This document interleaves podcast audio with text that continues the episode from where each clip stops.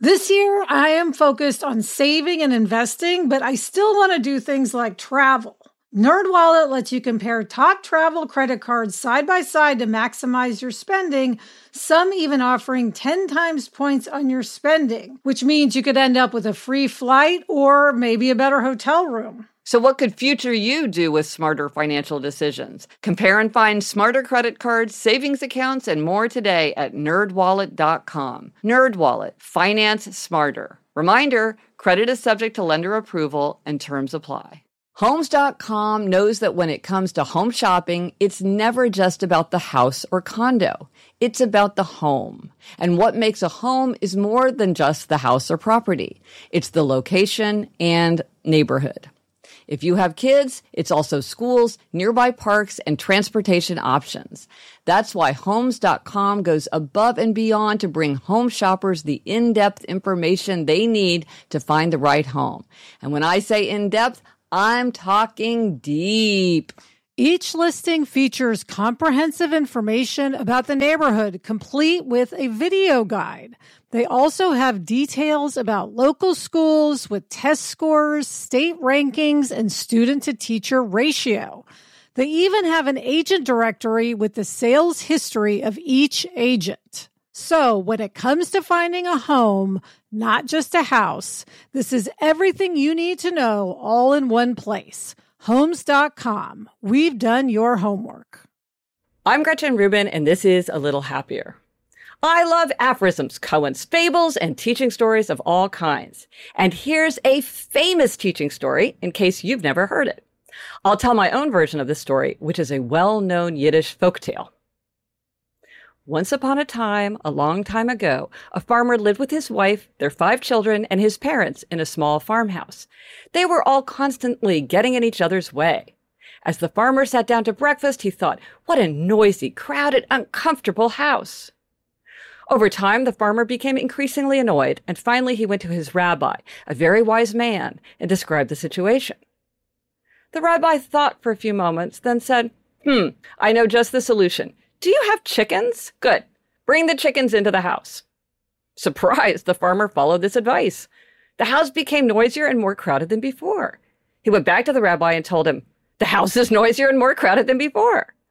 The rabbi thought for a few moments, then suggested, Here's what you do. You have a goat, yes? Bring your goat into the house. Surprised again, the farmer did as he was told, and the noise and the mess got even worse. He went back to the rabbi and said, Rabbi, I don't know what to do. I followed your advice, but it's not helping. The rabbi thought over the situation and then said, Do you have a cow? Good. Bring your cow into the house. Astonished, the farmer did as he was bid, and now the house was in an uproar. Chickens were laying their eggs everywhere, the goat was chewing on everything, the cow was breaking things. The house smelled like a barn, the noise was tremendous. The farmer and his family couldn't carry on any conversations, or sleep, or even move around.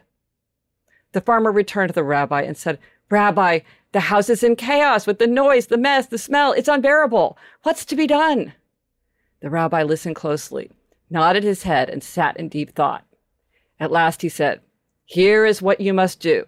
Return the chickens, the goat, and the cow to the farmyard. Relieved to hear this advice, the farmer went home. He put the animals back where they belonged, and he and his family spent the day putting everything to rights. The next morning, when they all gathered for breakfast, the farmer looked around and thought to himself, What a spacious, quiet, comfortable house. I love this story and its reminder to be grateful.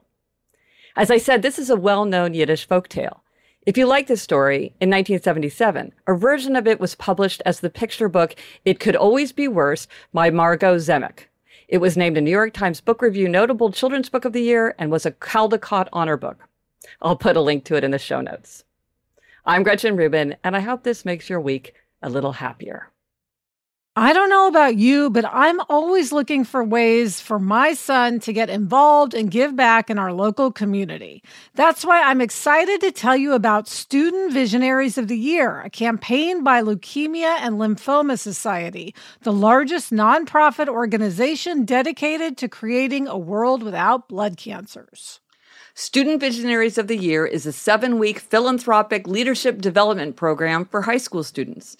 Participants form strong teams and fundraise in honor of a pediatric blood cancer survivor in their local community. This program is transformative. It not only helps students develop valuable life skills like project management, communication, financial literacy, and entrepreneurship, not to mention it looks great on college applications, but most importantly, is also a chance for them to engage in meaningful work within their community and make a real impact on blood cancer patients and their families. You can learn more about Student Visionaries of the Year or even nominate a student at lls.org/students. That's lls.org/students.